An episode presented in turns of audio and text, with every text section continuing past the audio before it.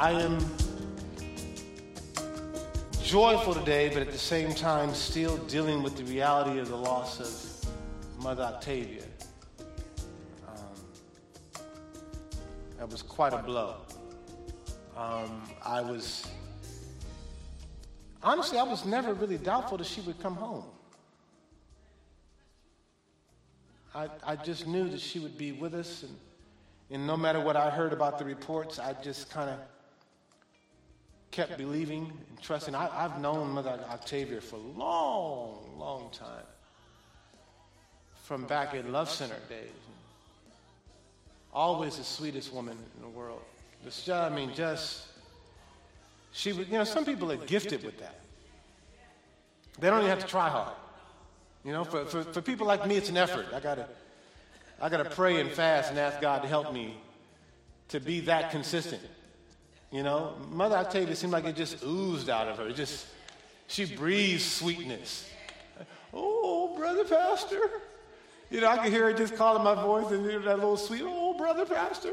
How are the children? How are the children? She always loving on our family, loved our church, loved my daddy, loved you all. So I... I'm preaching again, yet through another blow. Not too long ago, I lost my Aunt Marcy uh, in praying for the Hawkins family, and, and now we got to do another funeral for Mother Octavia. So hold me up, and I'm praying for all of you as well, because I know you all loved her as well. Amen. Uh, we honor those who have been with us and, and loved the Lord and been in our church. She was definitely a mother to us all. Amen. Amen. Amen. Well, uh, keep your, uh, let's see, how do I want to say this? Keep praying for Brother Boxing and Brother Calvo. They both came down with the virus.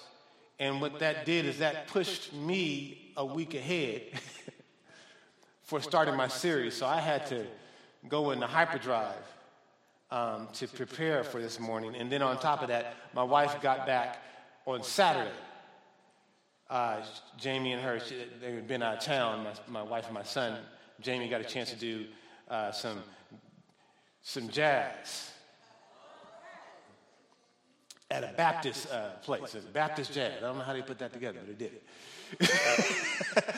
And so he was able to kind of stretch forth, and Mom was out there at a little Baptist camp, a little jazz camp that he went to. And so I had all the kids with me this week, and um, everybody down to Grace, and then found out I had to preach. So, so no excuses. The Lord knows what he's doing.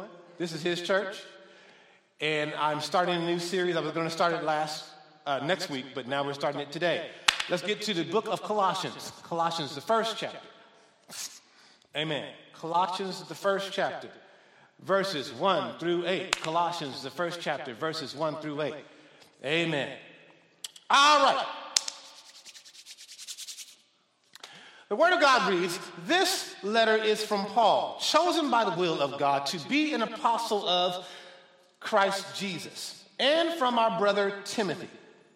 We are writing to God's holy people in the city of Colossae, who are faithful brothers and sisters in Christ. May God our Father give you grace and peace." Amen. "We always pray for you, and we give thanks to God, the Father of our Lord Jesus Christ. For we have heard of your faith in Christ Jesus, and your love for all God's people, which come from your confident hope of what God has reserved for you in heaven." Amen. Come on in, y'all. "You have heard, or you have had this expectation ever since you heard the truth of the," underline this, "good news," gospel. Amen. "The same good news," underline that, "that came to you is going out all over the world. It is bearing fruit everywhere by changing lives, just as it changed your lives from the day you first heard and understood the truth." Amen. "About God's wonderful grace." Amen.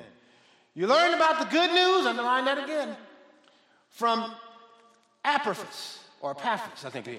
Epaphras, our brother, co-worker, uh, our beloved co-worker. He is Christ's faithful servant and is helping us on your behalf. He has told us about the love for others that the Holy Spirit has given you.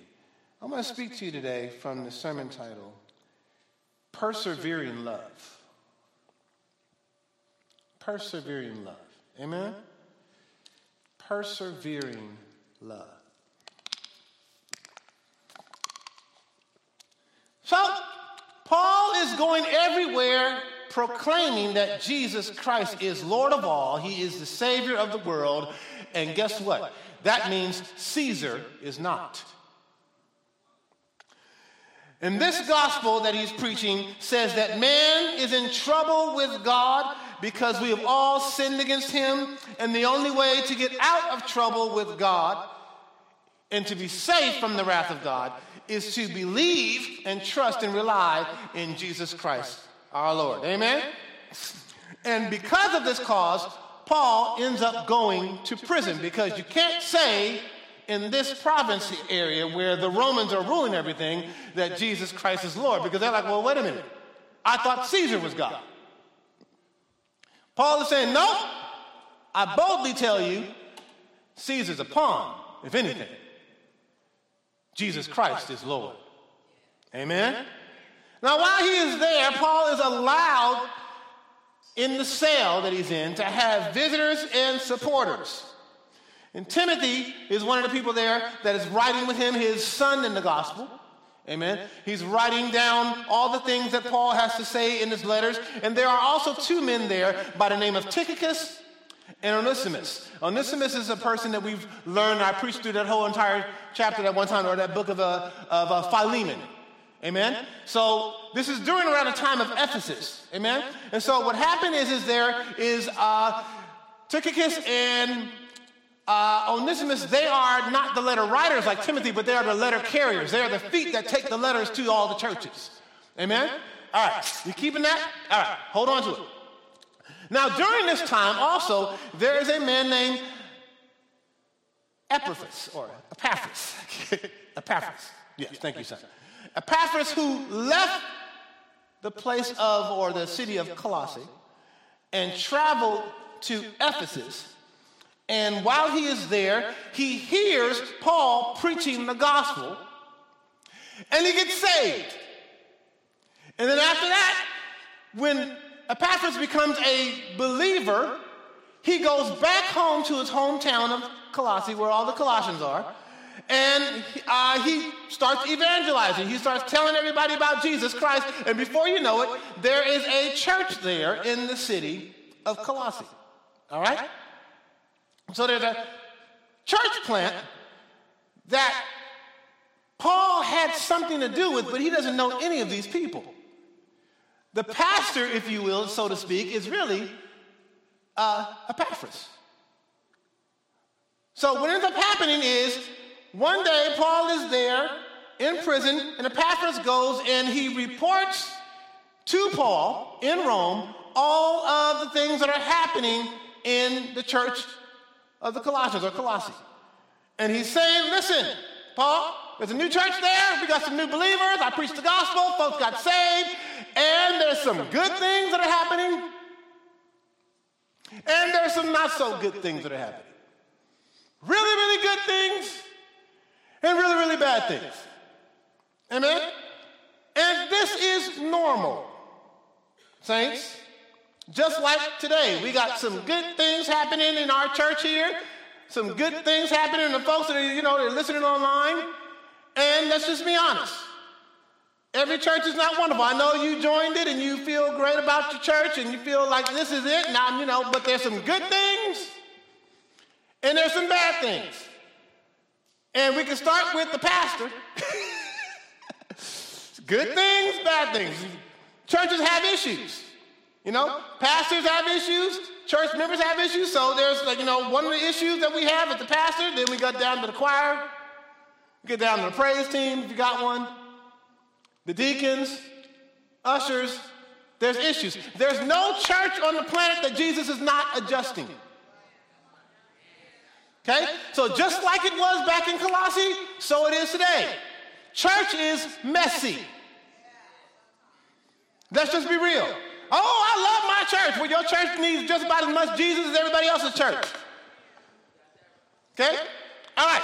So this prompts Paul, after he hears the good things and the not-so-good things in the church, to write a letter to the Colossians. And that's why we have the letter of Colossians today. All right? Now, Colossians one one. Let's go through it. Help me, Holy Spirit. Paul says, this letter is from Paul, chosen by the will of God, not by man, chosen by the will of God, to be an apostle of Jesus Christ, and from our brother Timothy. Timothy is a writer. Paul is the one that's basically saying what's being written. We getting it? Okay? He's the pen. Timothy's the pen. Paul's got the words. All right?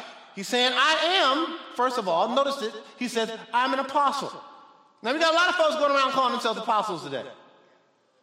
I will never be one of them. I don't believe in that, and I'm going to tell you straight up, I think it's a bunch of foolishness. Okay? It really is. But Paul says, I'm a real apostle. I have been sent by God to tell you the truth about how you can be free. Paul basically said, I don't give myself this title like everybody else does. His assignment does not come from man. Paul doesn't know who these people are, so he actually has to take his office and present it to them so they understand that he's been sent by God. That's what apostle means. Amen? Sent by God. There is no Bible in print at this time. So what you have here are the apostles who are going around, who are the show enough apostles, who speak the words, who speak what God wants them to say, and have miracles to back it up. That's another level, okay? Real apostles. Paul says, I'm a real apostle. I have the power to back up what I say. Amen? Amen. Second Corinthians five twenty, New Living Translation says this. Second Corinthians five twenty, so we are Christ's ambassadors. God is making his appeal through us. We, watch this, speak for Christ. Wow. Every word that he's saying, he's saying, I'm getting this from Christ. I speak for Christ. When we plead, come back to God. And there's an issue here in Colossians. We're going to get into it. Romans eleven thirteen, King James Version. Romans eleven thirteen, King James Version. He says, for I speak to you Gentiles inasmuch as I am an apostle of the Gentiles. I'm sent to you by Christ, or in this case in the Colossians we see that he has been sent to write this letter to the Colossians, and these words that he's speaking are from Christ. This is his assignment. And he says, I magnify mine office. I'm stressing this point to you so that you understand, you understand that I'm not the one really talking here. Amen? Amen. So back to Colossians, New Living Translation, one and two. Go, Keisha, go. Word of God says, we are writing to God's holy people. King James Version says, God's saints, the faithful brethren, God's holy people, God's set-apart ones, those who are separated by God in the city of Colossae, who are God's faithful brothers and sisters, those who have been placed uh, in the church, those who by faith in God and Jesus Christ uh, are now God's holy people. They are God's faithful people. Um, they placed their faith in Jesus Christ. They are now saved, but they are not only saved, they are people that believe that what God has done for them uh, has placed them not just on the planet. They're in Christ. You see that? I'm writing to God's holy people in Colossae who are faithful brothers and sisters in Christ. This is their new position. Amen? And then he says, may God our Father give you grace and peace. Now, here's the thing. He's writing to the people who he believes are already saved. So we're not talking about grace to get in the family of God. He's talking about something else here. Interesting. Of course, it includes that. But he's saying here, may God give you grace and peace. Not grace to be in Christ, because they're already there. He's saying grace to remember oh, that you're in Christ. Oh, when you face opposition, when you face temptation, when you face trials, we're praying that God will give you grace so that your peace is not robbed because of your stress level. Are you hearing me? I'm giving you, no, no, I'm not gracing you to be in the family. You're in the family, but now that you're in the family, I'm gracing, I'm praying consistently that God will remind you of who you are, of where you are, so when you're going through, you don't lose your peace. Are you hearing me? Amen. So Paul's writing to the Colossians, listen, even after this walk, and you get saved, you're going to need grace. God's supernatural ability. Amen. You're going to need peace. The truth is, is because your belief, your new belief in God does not stop Satan from working against God's people. Amen. If anything, it makes you a target. Amen. When you were in his clutches, he wasn't tripping off you. The moment you got out. Oh. The moment you heard the truth and believed in Jesus Christ and you were saved by grace through faith. That moment is when Satan said, oh, somebody's missing. Who snuck out? Somebody got out. Somebody got delivered. So that's the moment you became a target. You will need grace and peace to remain cool-headed in times of adversity. Don't lose your cool. Say that. Don't lose your cool. Amen. You're going to need that grace. Here's the problem. Just like in Galatians, we just got to teaching all through Galatians, chapters one through six. Now we're in Colossians. Just like in Galatia, you had this combination thing that's happening, but it's a little slightly different here. It's a combination because I say there were the same strict legalistic Jews infiltrating the church. Okay, that's a common problem.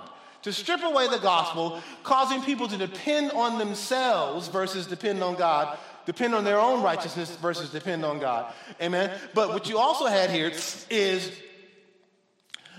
Colossae is pagan territory. Okay? So you got not just the strict legalistic Jews who want you to depend on yourself to please God. You also got this pagan influence. So these Colossians are worshiping these mystical angels, so-called gods. Okay? They sacrifice to them.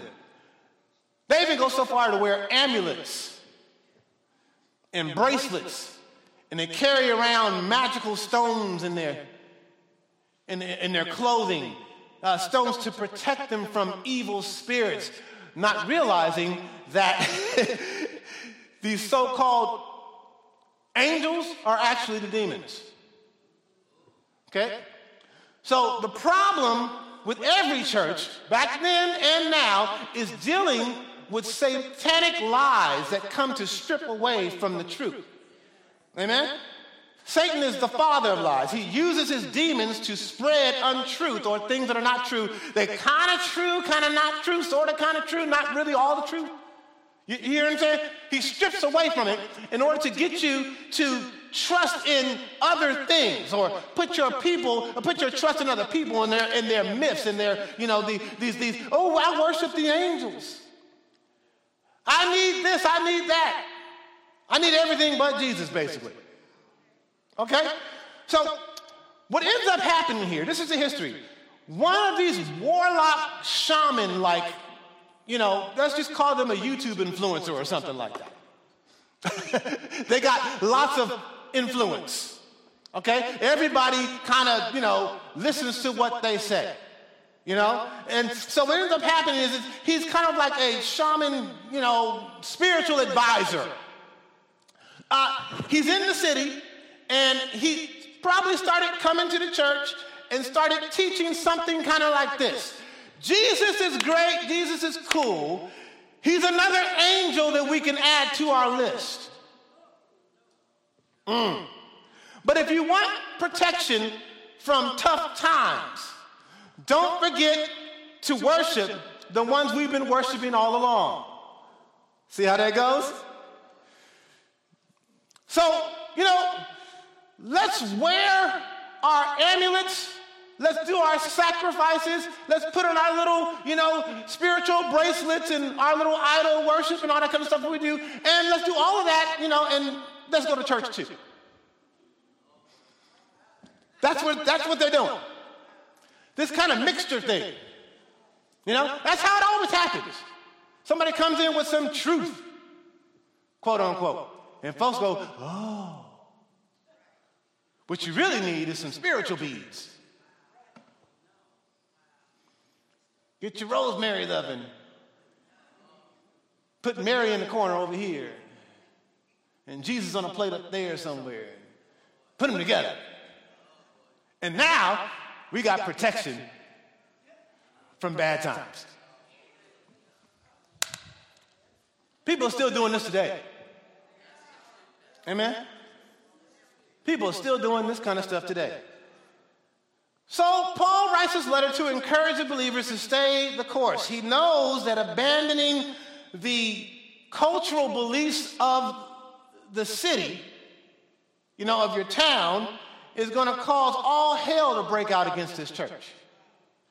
Okay? Because if any trouble does jump off, if any trouble does come, the city's going to start blaming the new Christians.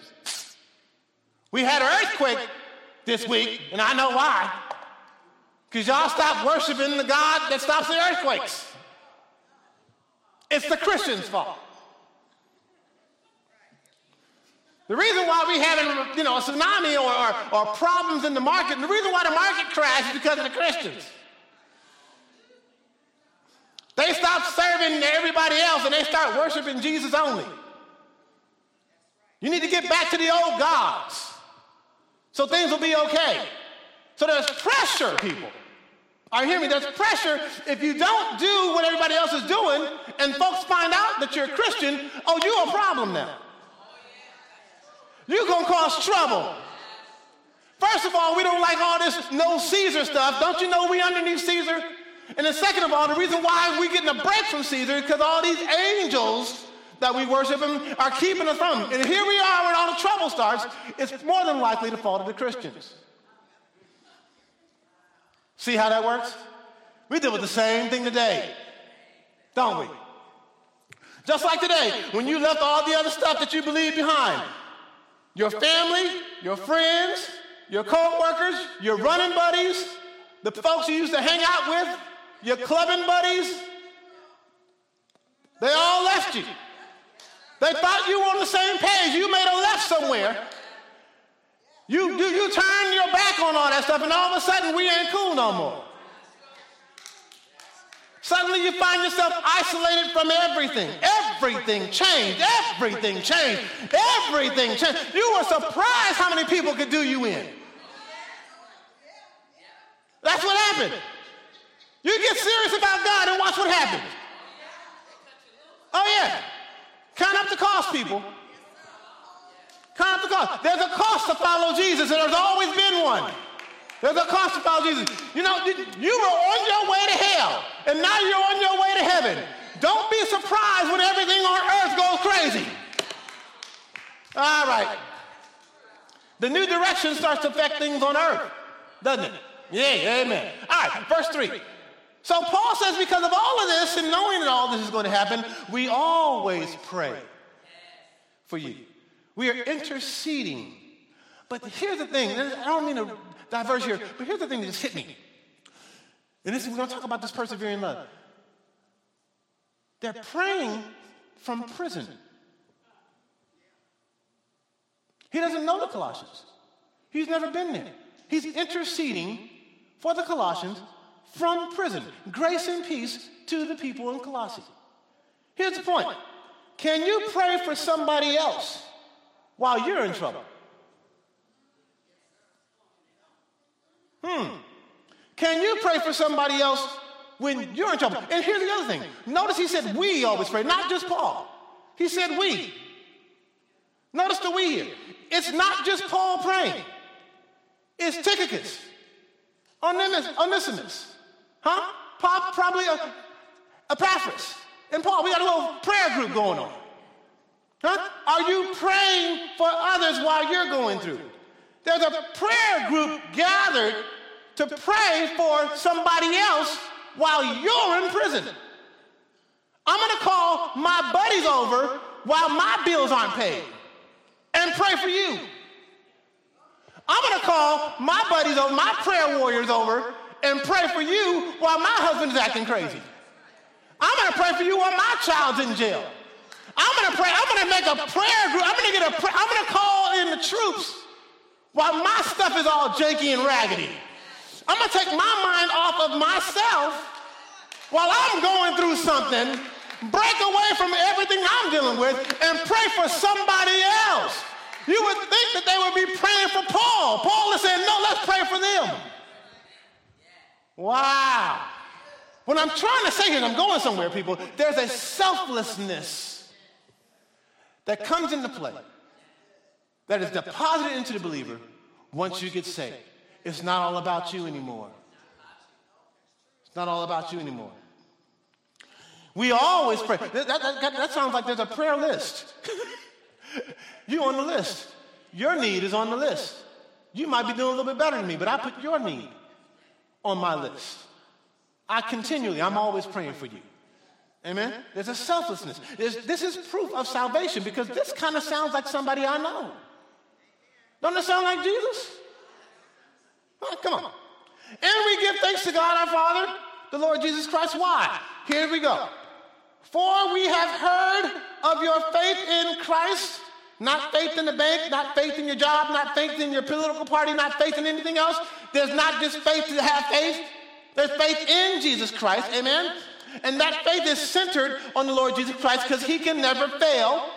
He's the only one that's going to be dependable. If you put your faith anywhere else, you will be disappointed. Amen? So he said, we give thanks to God because you're of your faith in Jesus Christ. And here's our big point. Epaphras told us that not only are you saved, he said, and you have love for all God's people. You see it?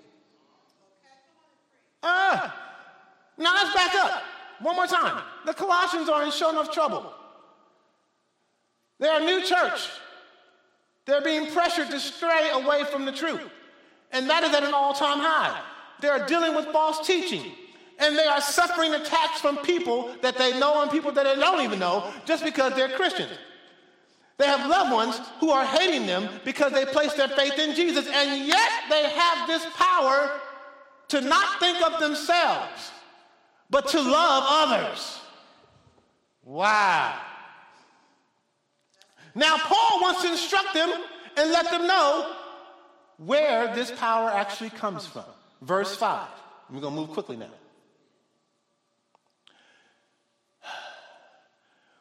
We've heard of your faith in Christ Jesus, which comes, from, and your love for others, for God's people, right?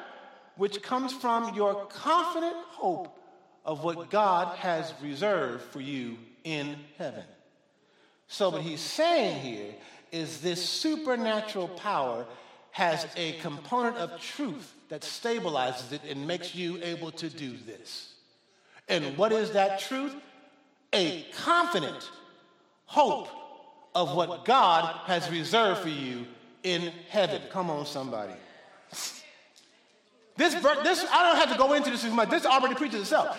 You've had this expectation ever since you first heard the truth of the good news. Verse six, this same good news that came to you is going out all over the world. He's not saying that everybody's got it yet. He said, but everybody, everywhere, we're sending the gospel everywhere. And so far, it looks like nothing can stop it. It's going out all over the world.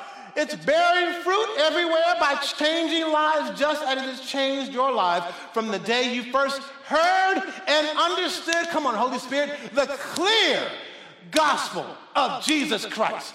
Huh? That understood the truth about God's wonderful grace. Not all this other stuff that people are preaching to get you distracted from Jesus. You, no, no, no, no. You got it. Thank you for the clap, but this is a problem.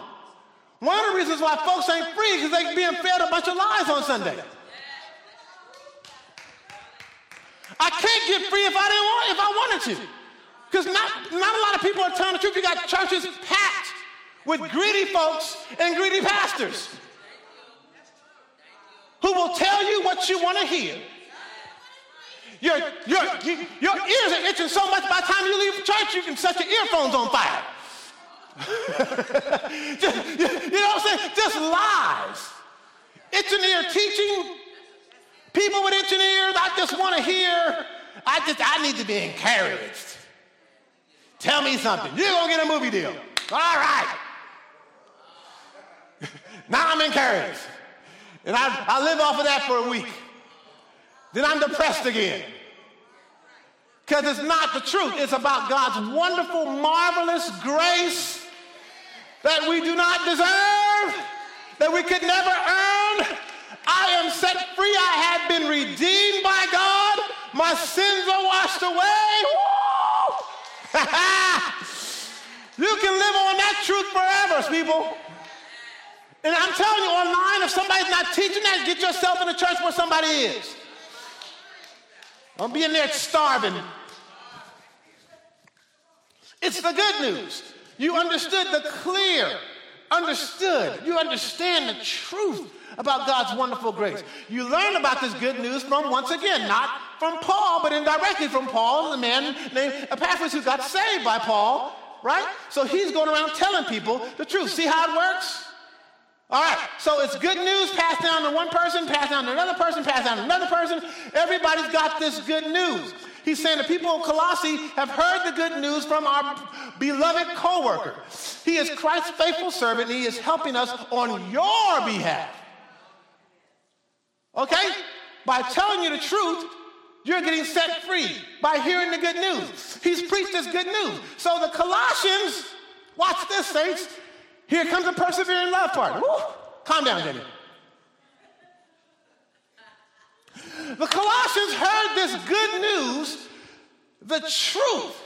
And the truth is, because of God's grace in giving us Jesus Christ as a sacrifice for our sins, they and all other believers in the future are included in the greatest inheritance ever known in the known and unknown universe. Take that in, somebody. They are now included in a family where the Father is not only rich, the Father is God. Whoa! My goodness. And the believers are about to get a bunch of stuff and inherit a bunch of blessings that they know good and well they don't deserve. That's why we call it the good news, saints. Jesus Christ saved me from my sins. I am going to heaven. My record is completely wiped out, and I'm going to get a bunch of stuff. I get eternity. I, I get to live in paradise forever. Huh? So they get the good news. Somebody, come on. So, so here's the question. What would this good news free you to do?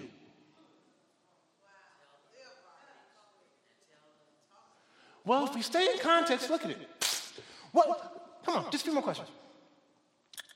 What would be different if you had absolute guarantee of something good coming? What would be different about you if you were just completely and totally secure that something good was coming? Huh? How would this change your schedule? How would this change your calendar, your to-do list? Mm. What would your life purpose be about now that you know and believe this good news? Mm. They got the best news ever? Huh?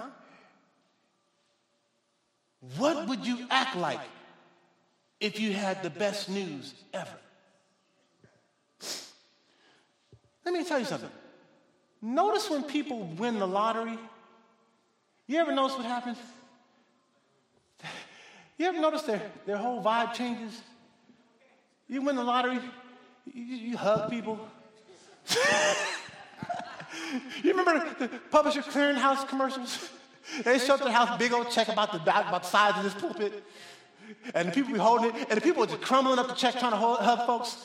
Oh, thank you so much. What would happen? What, you ever notice when you win the lottery that things just kind of change about your whole personality? You know, you feel so good about everything. You ever notice that? Every, you, had a, you had a bad day, suddenly your day is not that bad. Why? You got fifty million dollars coming to you. No, let's raise it. five hundred million dollars. That about do it. It's two thousand twenty-two, inflation. You got five hundred million dollars coming to you.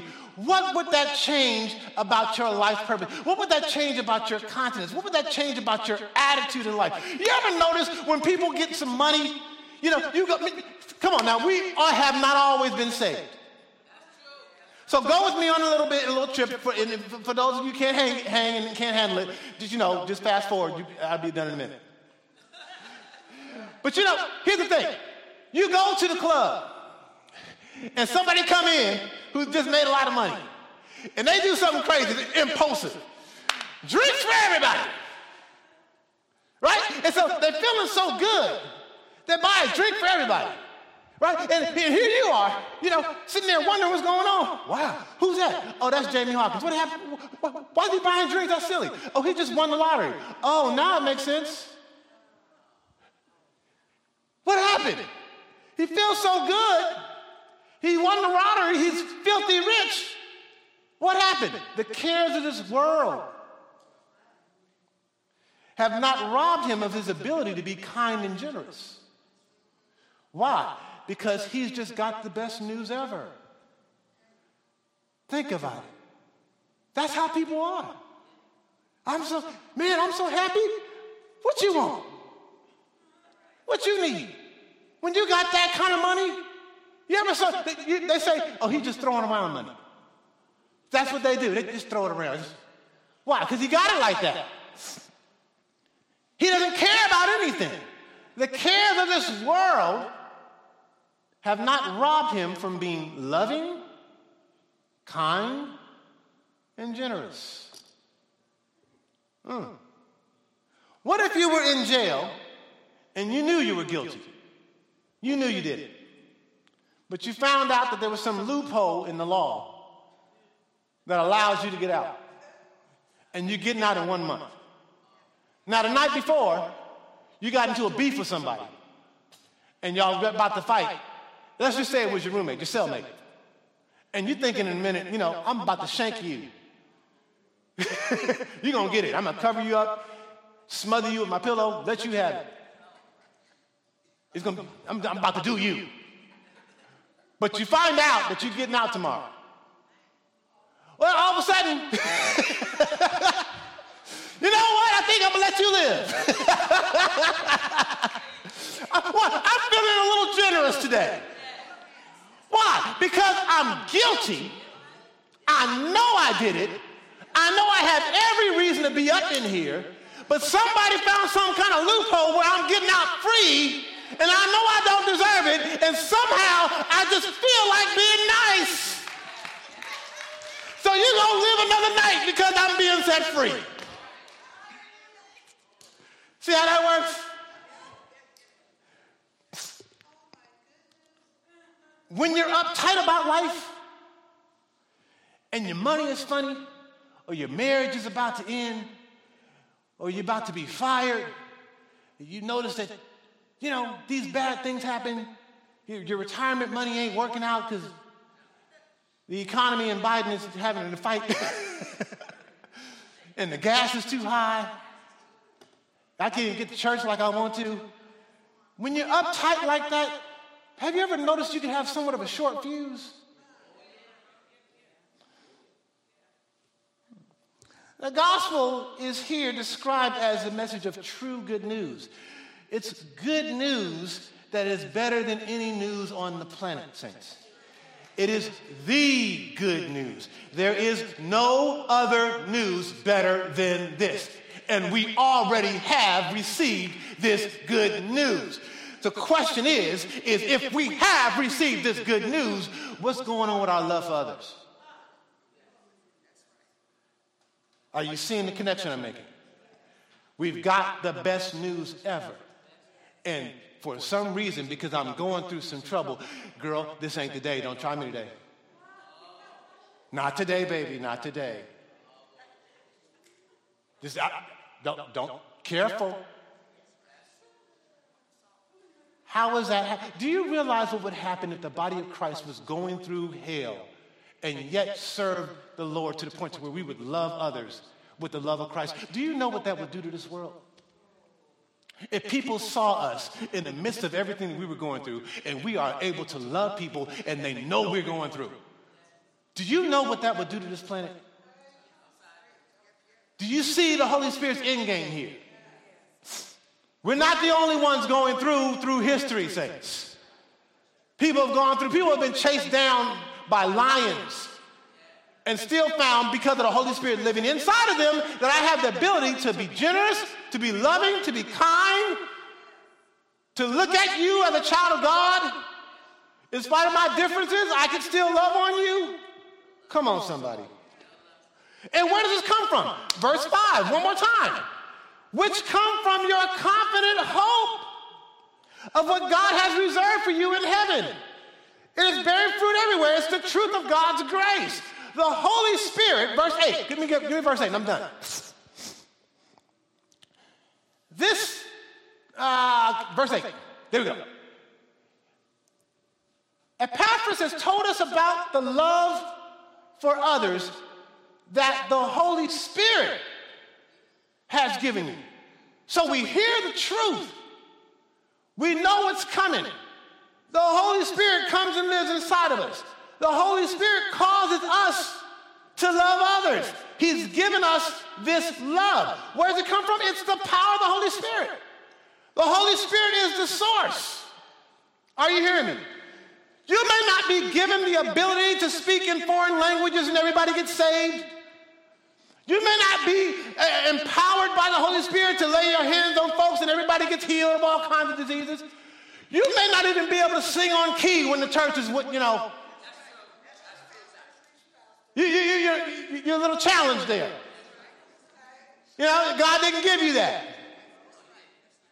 Yeah, we, we're singing Amazing Grace. You're like, I believe the sound. That's just not what he gave you. But let me tell you something, saints. It is impossible to have the Spirit of Christ in you and be missing the ability to love like Jesus. Impossible. You may not get all the rest of that stuff, but you're going to get his love. You're going to get his love. And you're going to have that love even when you're going through. Especially if you remember what you've already got. Are you hearing me? Jesus is on the cross, in pain, going through trials, being spit on, mocked. I love to say this, being called everything but the Son of God. Huh? He's, no, no, let me take it further. Jesus is on the cross, dying. I don't know many other circumstances worse than that. He's on the cross dying. And guess what? He's in trouble. And yet, he's not thinking of himself. He's not. In that moment, he is staying in the will of God, going through all of that pain for you and me. Why? Because he loves us.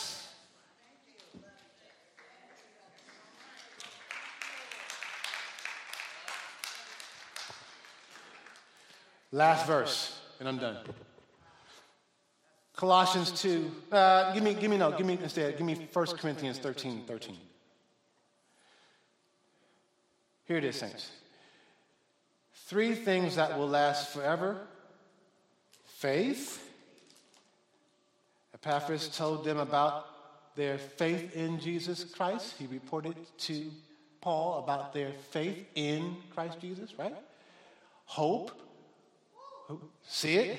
Hope of what is coming to you, the inheritance that God's given you, the confidence, the assurance that what God has promised you will come to pass. And here it is, love. And the greatest of these is love. So the main thing, as we're getting ready to go through this book of Colossians that we're going to talk about, is that Paul teaches the Colossians that Christ is above all powers, all authorities, all dominions, all kingdoms, all rulers, all the demons, okay? And that Christ is something, or someone rather, that we already have. And that Christ is all the protection that we'll ever need. Amen? And that there is no need for any substitutes.